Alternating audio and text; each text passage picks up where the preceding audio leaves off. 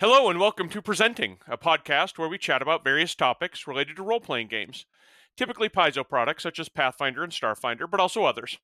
I'm Ron Lundeen, and with me today is John Godek, the usual host. Welcome to your own podcast. Hey, welcome back. It's great to see you again, Ron. It's uh, been a long time since we've done a show. It has. It has. And this is a great opportunity to do so. I think that there's been a number of people who are really big into into games generally into freelancing that you bring on this show and so it's a delight to bring you on for this the it is the 100th interview yeah. is that correct? It this is the 100th i was uh people asked me kept saying oh you should be interviewed sometime. So you know i'm gonna wait i'm gonna wait i'm gonna make it the 100th if i you know so that was kind of the goal you know. All right well this is this is the time. I i wonder to you i know that john godek uh, is an avid tabletop rpg player game master, freelancer, and as we just discussed, podcaster. Uh, two years ago, he was the sixth game master awarded five Nova the five Nova status for Starfinder organized play. Has participated in over 300 tables of Paizo organized play. As a freelance writer and game designer, John has over a dozen credits for Starfinder and Pathfinder Second Edition, including work in the very recently announced Starfinder Enhanced and the Lost Omens Tianxia character and world guides. Uh, they've announced those three big things. John, you're in all three. Uh, John is executive producer for three yeah. podcasts on the No Direction Network, in, including presenting right here.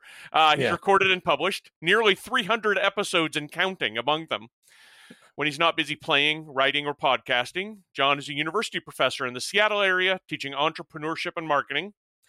Um, you can reach John at uh, john at intrepidheroes.net.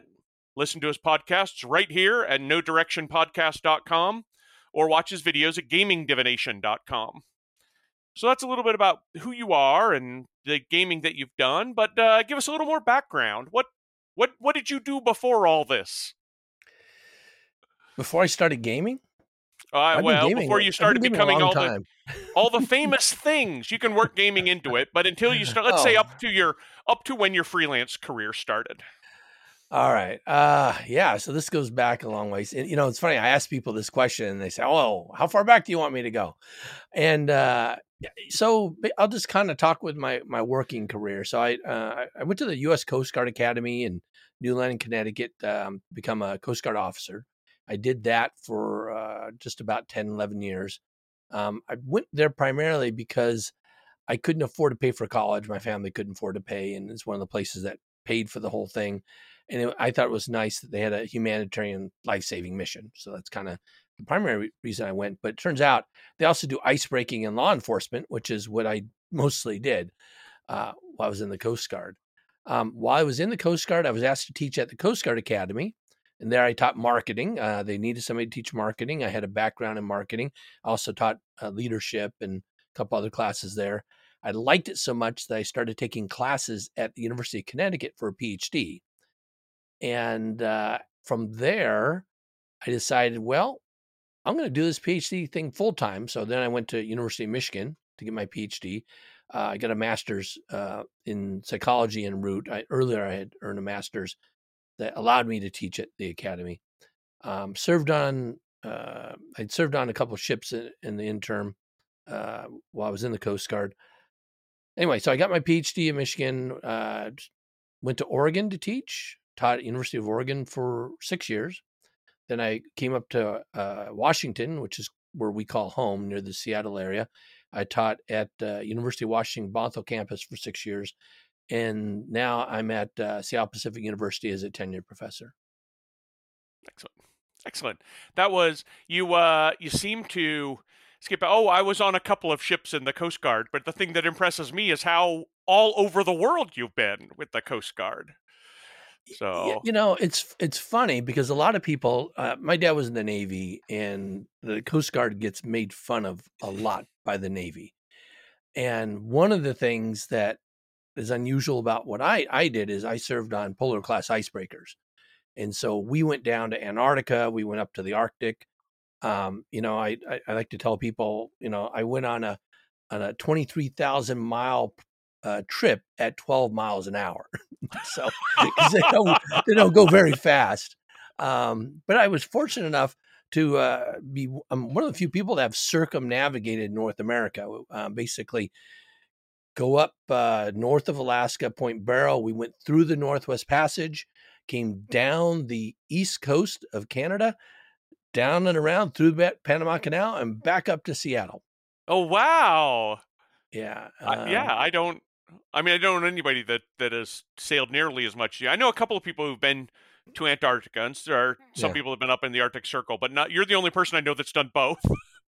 and yes, yes. Anyway, I think that's uh, I think that's fascinating. The uh, um, it's a lot of fun. So now, now you're here. Now you're here in the Seattle area, um, yeah. and uh, you've done some gaming. Started into freelancing. Let's say now, it, as you've said plenty of times on your interviews like this, everybody's freelancing journey is different. Yes. How, what, what's yours? What was your freelancing journey? Well, I, I got started in kind of a weird way. Um, and I'm going to, there, there's two sides of this. I'm going to go with one side. Uh, the short side, I'll say, is I'm a friend of Ron Lundeen, and I think that helped. So I'll just say that. Um, but the other side of it is is this, and it actually ties to my podcasting interviews. So uh, several years back, I was at Game Storm. It's a convention in Portland, and I was fortunate enough to play at a, a author table run by John Compton. Uh, we're doing live exploration extreme. It was a lot of fun, and one of the things John Compton does at his tables is he asks everybody around to tell them a little bit about themselves. And me being really into gaming, I kind of talked about all my gaming stuff. When I interviewed John Compton later at the Paizo H quarter, uh, HQ headquarters, one of the things he said is, "Oh, you know, I always look for freelancers, and so when I GM tables, I ask people what stuff about themselves so I can learn something interesting that m- might lead to uh, an opportunity. And after I heard that, I'm thinking, oh man, I blew it. You know, I have all this interesting stuff I've done. I didn't tell them any of that stuff. So at PaizoCon that year, I went and talked to John. I ran into him at the bookstore and I said, John, you know, after our interview, I realized that when I'd play that game with you and you'd ask this question, I kind of answered it the wrong way. I actually have lots of cool background that I think would be relevant for for freelancing. Can I tell you? And so we're in the store, and of course, everybody's in there wanting to talk to John, right? And he said, "Sure, yeah, go ahead and let me." And so I'm talking to him, and several people try to get in, uh, you know, to talk with John. He said, "No, no, no, I'm talking talking to, to this John, to me." So I, I thought I felt like, wow, he's paying a lot of attention to me. So I told him my whole background and and story and everything on like that. And sure enough, um, shortly after that, I got asked to freelance on the Starship Operations Manual uh, by John, and um, that was kind of the first thing that I had done for Paizo. And in in the process of that, you know, I'd asked for some advice from some people I know that were, you know, developers and at Paizo and how I should do things and and what I should focus on. And so I turned in, you know, stuff at word count, um, delivered on time, made all the milestones and everything. And for me, because I turned my stuff in a little bit early, they had somebody drop out. Uh, it was another developer that had to work on a different project. I found out later. Um, and, and, so John asked me short notice, said, "Hey, I, I know this is short. Uh, can you can you deliver it? Can you write this for me? A two week turnaround." So he had some additional um, stuff he wanted me to to do, and I said, "Sure, I can do that." Turned it around, did that. Boom. So I I think I got in his good graces because he's he and Joe Pasini, who were both um, uh, developing. Uh, I, I, don't know which side who was doing what on that uh, of Starship Operations Manual. Later on, they asked me to work on uh, other books. Um, I think the next one was Galactic Magic. Same thing happened. So I I was working on a whole bunch of spells and uh, artifacts and some class stuff.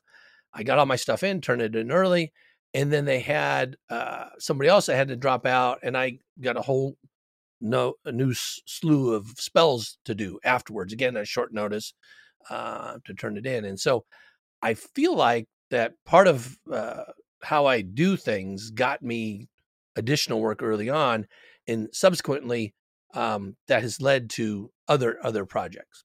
So that's kind of how yeah, I got I started. We certainly wouldn't be you certainly wouldn't be where you were having done so much work without quality. Uh, but quality, I think that a lot of people realize sometimes just isn't enough. It's reliability. Yeah. Uh, you know, a lot of this game development is a business, and you know business very well. So you understand, I think, you know, more than many people about what's going to be keep the the business side of it flowing. And you know that being very timely, available to pick up other work is exactly the kind of things that really, you know, to get your name uh, remembered and Mhm. uh, referenced uh, by developers. That's that's how you get more work. Now you've done a little bit of work on Pathfinder Second Edition, in addition to Starfinder, and I know very recently you've done a Yes. uh, a, a lot of work on the Pathfinder Second Edition. Um, I do remember when I was developing, giving you a couple of uh, backmatter monsters to write for one of the APs. Yeah. Um, and I will say I didn't I didn't do so without first checking with the Starfinder folks. You know, hey, you know what? Because I wanted to get. I mean, I know you personally, but I wanted to get their sort of professional opinion. You know, Right, what do I right, need to know about his stuff, about his turnover, about his? How does he communicate with you guys, and so on? Um, and heard a lot of good things, a lot of good recommendations. So. Um, that has worked out. Uh, that that has worked out very well. But how do you? I mean, writing for both has got to be something of a little bit of an intellectual challenge because whereas a lot of people who've written for both Starfinder and Pathfinder First Edition see some similarities there, Starfinder and Pathfinder Second Edition are really built very differently. How do you keep those? How do you work on keeping those apart? Well, you know, I started with Starfinder, and that's been a heavy emphasis of my gaming and uh, and, and subsequent, actually, my writing as well.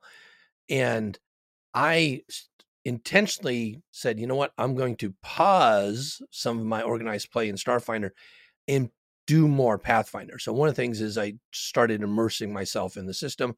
Happened to play in uh, a home AP game run by again some developer guy, uh, you know, um, which has been very enjoyable. So Abomination Vaults, and uh, you know, so that helped me a lot with with learning the rules and seeing the differences.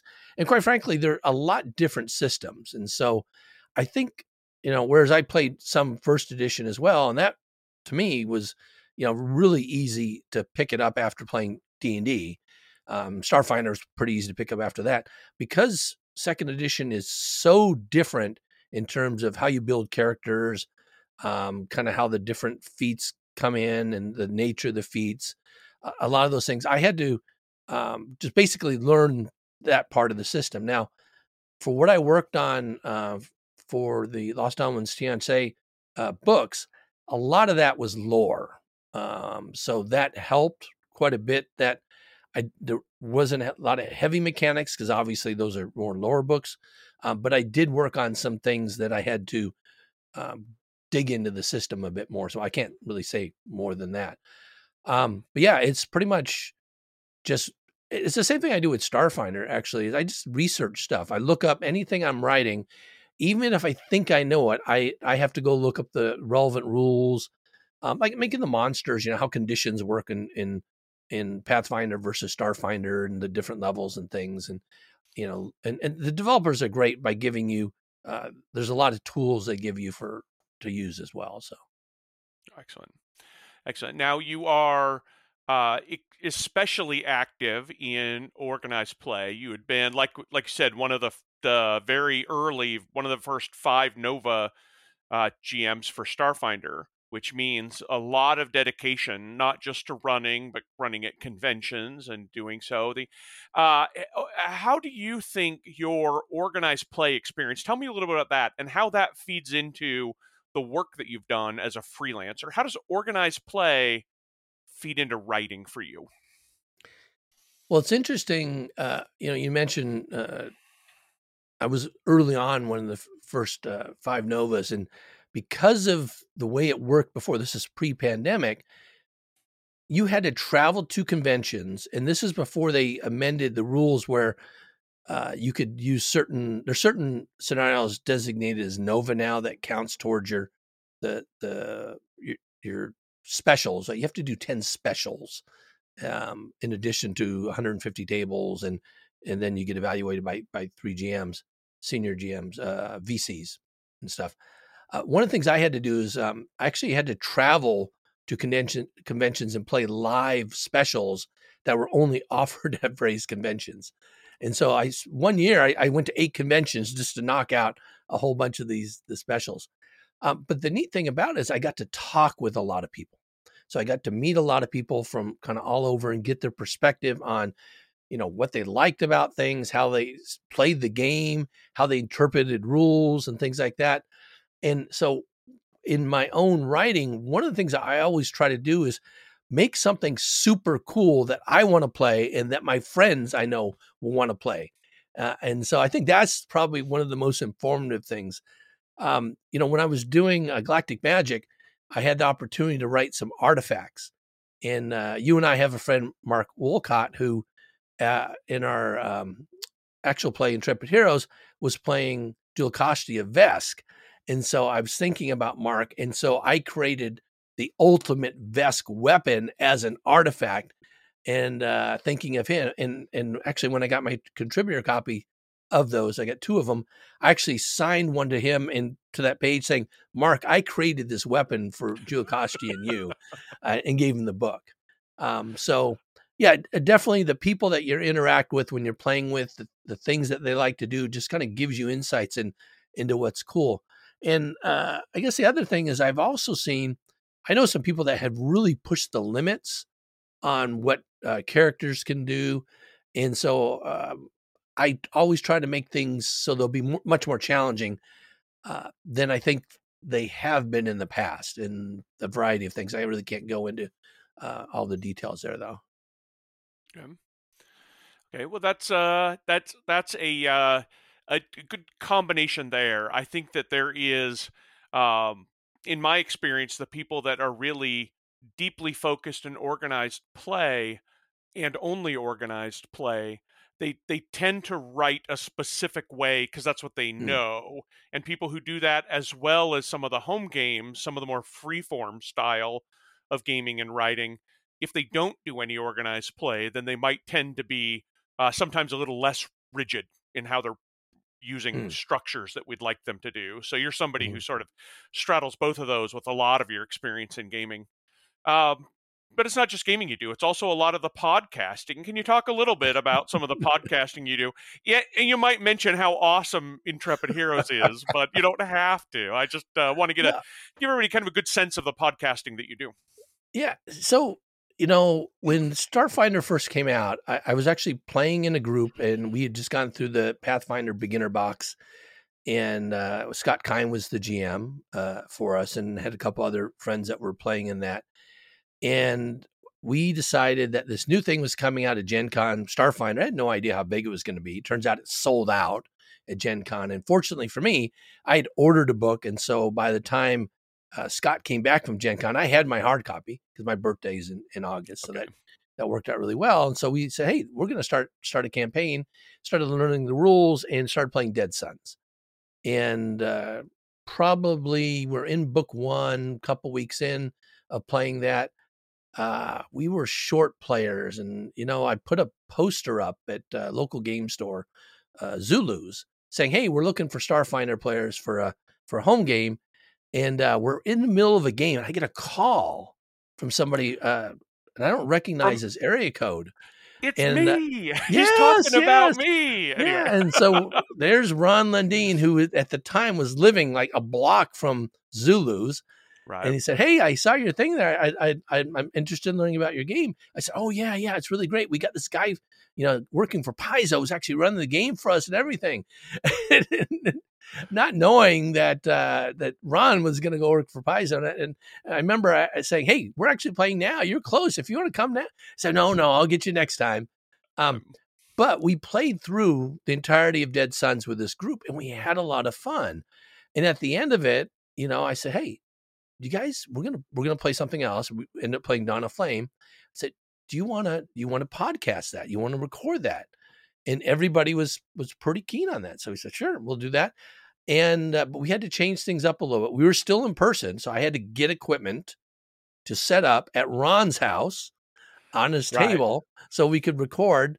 Uh, because we ended up because of your children being younger and stuff, we end up having to play at your house in Carnation, but then we got to also add uh, your wife Stephanie to the mix, which was well, delightful. This was, this was this was part of it that was really fun for me because when we were finishing up with Dead Suns, which which my wife Stephanie did not play, and everyone was talking about, oh, what do we do next? I'm kind of looking back at the long game that we just completed, the long campaign we just yeah. completed, and I'm and I said I have to I have to admit to you guys, I I love gaming, I love you guys, but I I don't like being away from my wife this much. She is also a gamer. I prefer games that have her in it. And so everybody kind of, you know, around the table kind of look at each other like, all right, well, let's have her play. We like playing with you enough that we'll do the complicated logistics of going all the way out to your house. Um, which is which is much more remote than anybody else was. yes. um, the Dead Suns game was definitely a much uh, more centralized location. Um, yes. But everybody's willing to come out, and uh, and so Stephanie joined too. So yeah, anyway, and that's that's about you here. And then that was uh, Dawn of Flame. We started right. So that's where we started our, our actual play with the Intrepid Heroes. Uh, I actually had to put together a portable kit for um, for for the recording stuff on top of a kit because I was GMing the first three books. Uh, then uh, the we got the author of the fourth book, uh, Ron Lundeen, to GM that, I had tried to get the author of the fifth book, Joe Pasini, um, but he didn't, he didn't bite. But when I was asking, when Ron agreed, um, Jason Tondro had overheard, said, "Oh yeah, I'll run book six for you." And here it is, like two years later, when we call him back, and sure enough, we we got him, we got him to to come and and, and do that. Um, but yeah, so that's how I got started, um, just doing a podcast. I was posting them up on my own, and uh, in in addition to the podcast, I decided, you know, I want to add something to get more listenership. So I started recording interviews, and I started these at SkullCon.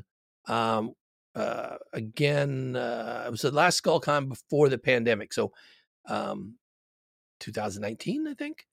And I had uh, Thirsty was one of my first interviews for that, and then Hillary Moon Murphy as well. Uh, and I thought, wow, this is really cool. I, so again, I brought a portable recorder and a kit and started recording at uh, some conventions. Uh, came back. This is a lot of fun. So I went to your office to interview you for that. And when I did that, everybody said, Hey, that's pretty cool. Can I do it? So I scheduled between like November and December of of that year, uh, whatever year that was. I think I think it was 2019 still. Yeah. Pre-pandemic. yeah. I scheduled like a dozen interviews in the office.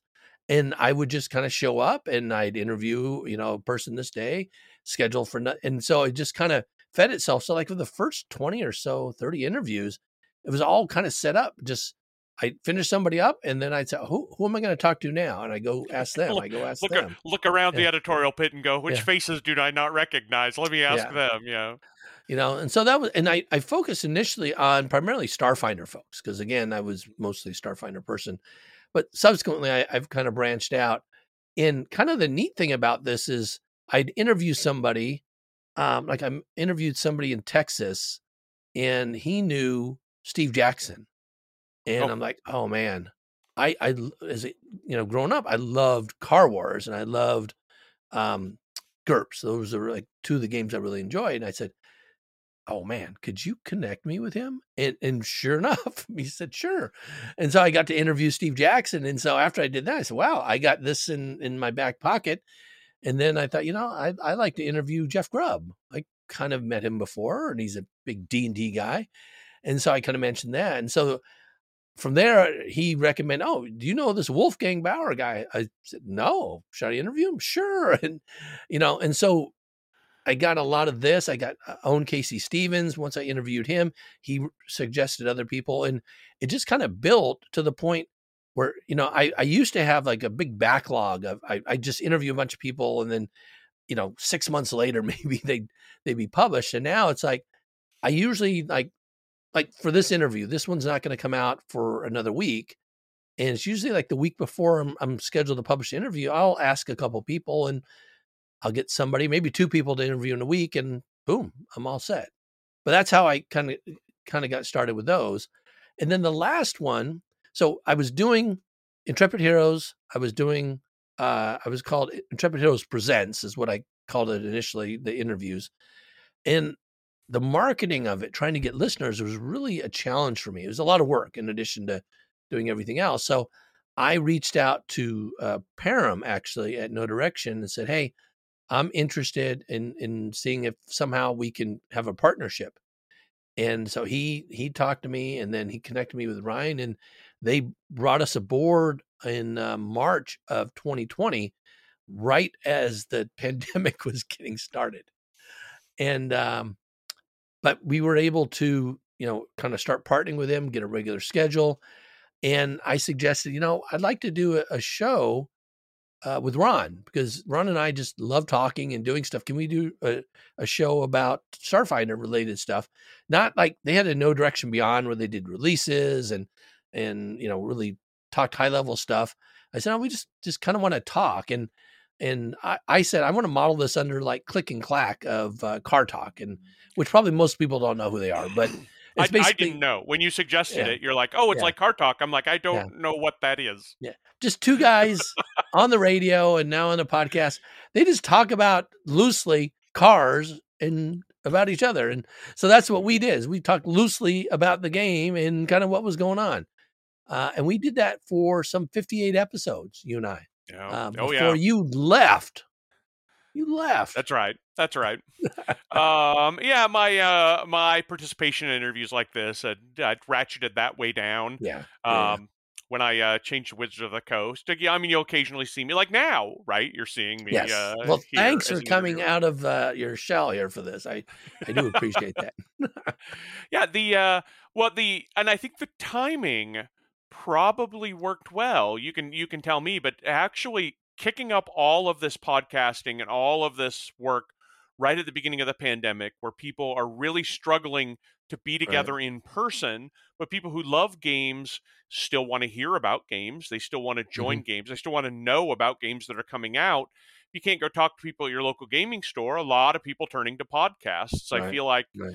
it probably was just about the the the ideal timing to start building not just one but three different sort of uh, yes. uh, podcast structures to have people connect with the game in different ways.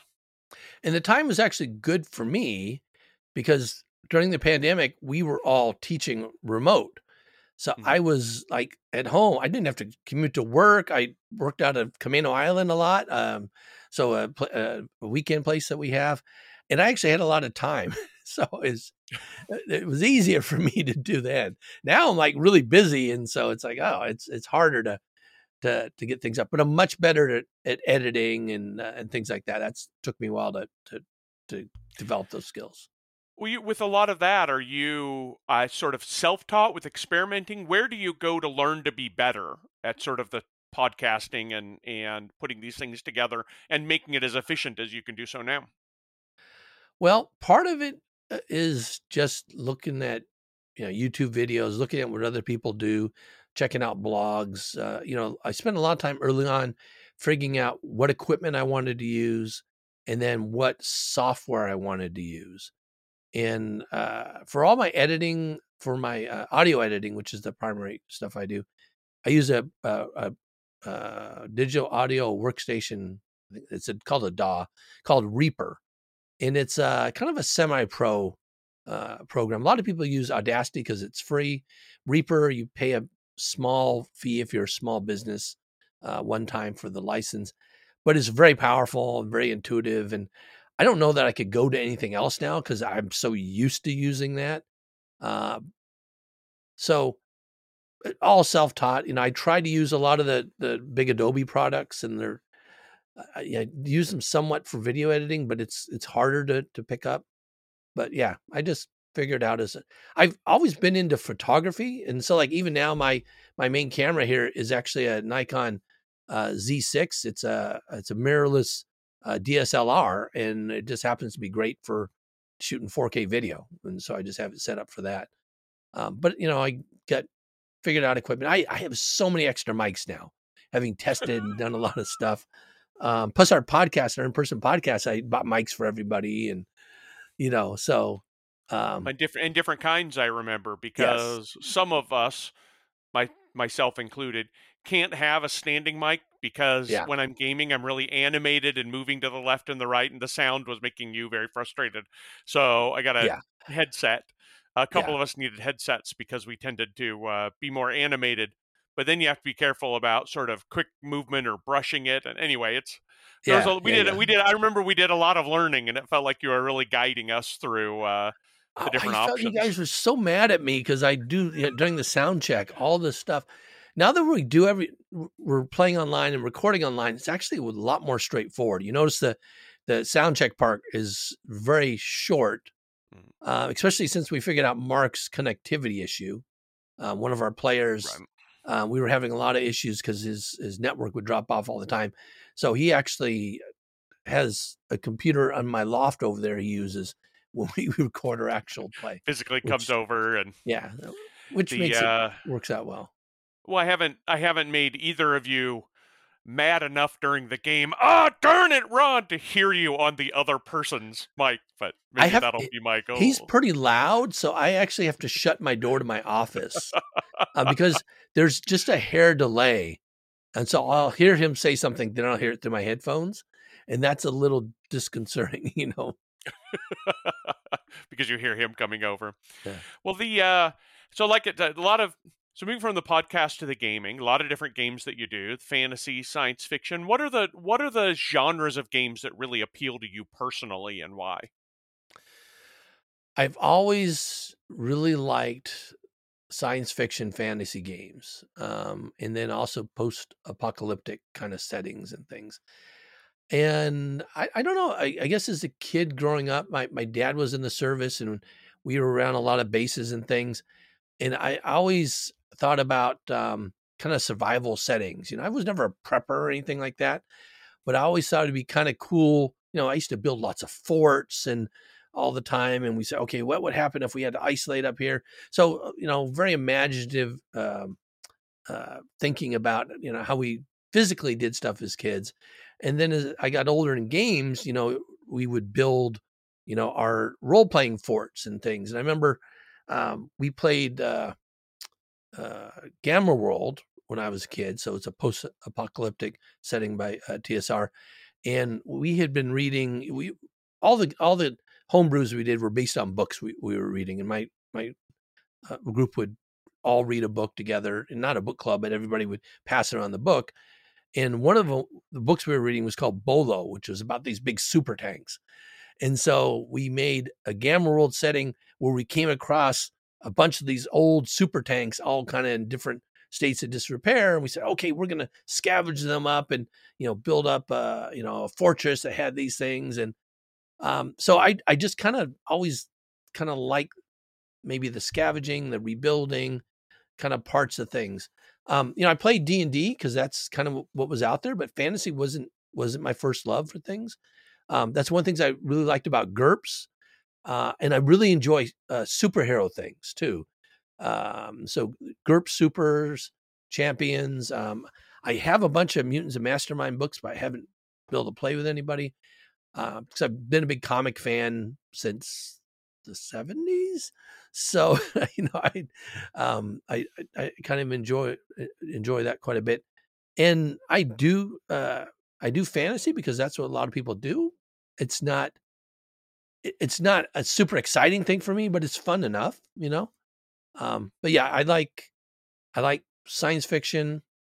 Uh, I like uh, science fantasy and superhero stuff. Those are the things I really enjoy the most.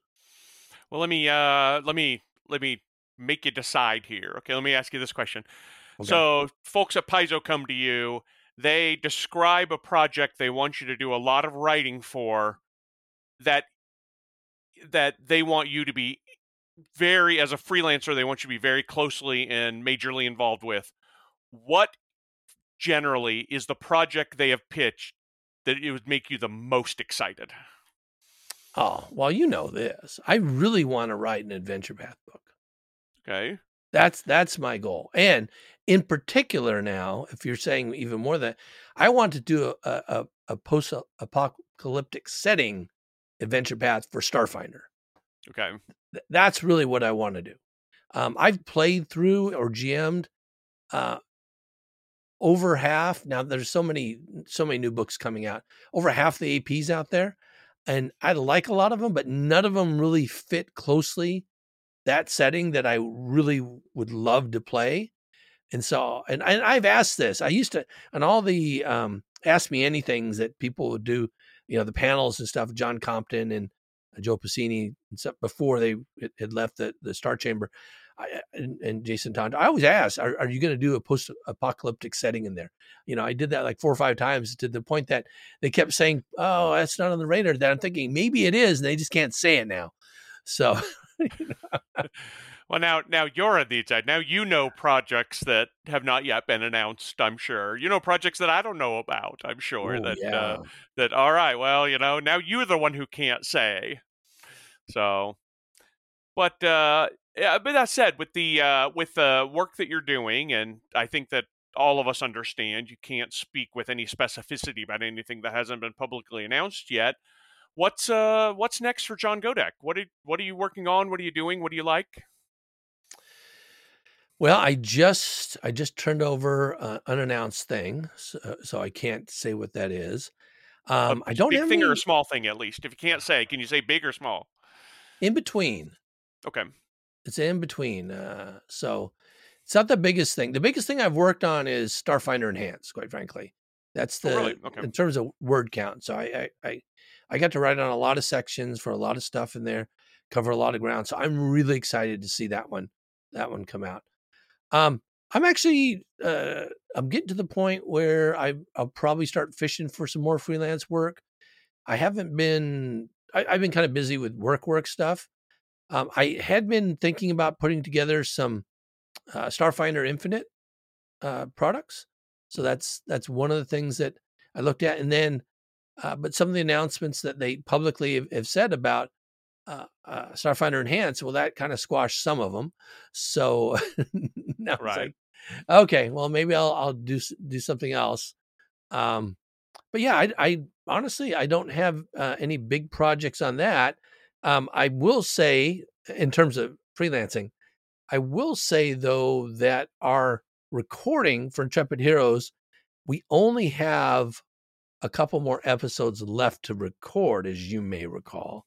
Oh yeah, and uh, trying to decide what we would do next after that. Um, are we going to do another AP and go through the whole route? Are we going to do something shorter? Are we going to do it for fun? Are we going to um, do a podcast out it? or are we going to try branching into video and that's that's something i would really like to explore it's again it's another layer of complication for all of us but we've really adapted well to doing the online um, playing with the with the audio podcasting part i think adding cameras to that um, would not be too much of a stretch just how that would end up working I mean, ideally, we'd be all in the same room. I'd have a studio built, have all the cameras set there, and we just come and play and be recorded. Because of lots of different situations with people's health and kids and work, probably it would still be remote uh, the way we're doing it now. But that's something that's probably the closest thing to what I'm thinking uh, new about. Um, I was asked to work on something if I'd be interested in working on something uh, for Know Direction, and um, may or may not. It just depends. I I have a lot to do already with the podcast I have. Um, but yeah, that's that's I think that's all I have in the works right now. Oh, great. That I can talk about. Well, that's still. I mean, that's a lot, right? You're like, well, you know, some of the writing, more of the podcasting, more of the gaming. It's uh, it's been a lot of uh, a, a lot more of the same that you're doing now. Certainly, there isn't uh, one of the advantages of doing this sort of work in you know a hobby that we all really love is that you're you're in it and doing it because you really like it. Uh, yeah. All of it is stuff that you really like. Um, what do you think has been sort of the very best part of the freelancing, podcasting, all that that you've been doing? Oh, it's the community. Um, just getting to I, you know, I've interviewed now almost a hundred people given that this is the hundredth interview here, right? And uh, going to conventions, initially meeting people, but now is a freelancer. There's uh, a really strong freelance community um, where we, you know, talk together online and and sometimes do see each other in person. Um, but that's the best part is the people. I mean, the reason why I started playing role playing games again, I'd taken a hiatus for a while and uh, played video games for a long time, uh, is I wanted to see and interact with people in a social environment. And and so that's what I enjoy. That's what organized play is is really great about. That's what conventions are great about. Um, getting to know so many people that are in the industry working for various companies now. Used to be I only knew people that worked at Paizo. Now they work all over as they continue to spread out. So well, not just because the people that you knew at Paizo have moved. In addition to that, yeah. you've you described the network of people yeah. where you're knowing being introduced to people all over the uh, the, yeah. the gaming industry and the gaming space and, and all over the world you know i've interviewed people in taiwan and singapore and a couple in the uk and um, nobody in australia yet. I i, you know, i mean yeah that's get out well i have somebody on, on the list uh, if i can convince them to to do it. They, they don't think they don't think they warrant an interview and one of the things i have to tell people is you know there's no there's no level that you have to be at where where people don't want to hear about you and that you aren't going to be interesting. There's everybody is is interesting in some way. And my job one of the things i like to do is to be able to pull that out. What is the cool thing about this person that other people might not know and will say wow this is neat. I really want to meet them all righty. Well, I uh, I hope I have uh, filled in your shoes as well, and and uh, given everybody you know cool things about John Godek to know is the interview subject uh, this time around. Uh, thank you for joining me on the podcast today, John. Anything else you'd like to say as uh, last words? Well, I really appreciate you coming in and doing this. I actually asked Ron here probably six months ago if he could do this and uh, because he he had to step back from some from digital divination, and so um, he said, "You know what? I think I can do that." And so I really, I really do appreciate this quite a bit. Well, I'm John, and I'm Ron, and this is presenting. I couldn't get. oh, like old times, it all comes back yeah. to me. All right. All right. Have a good Thanks, night. John. All right. Bye.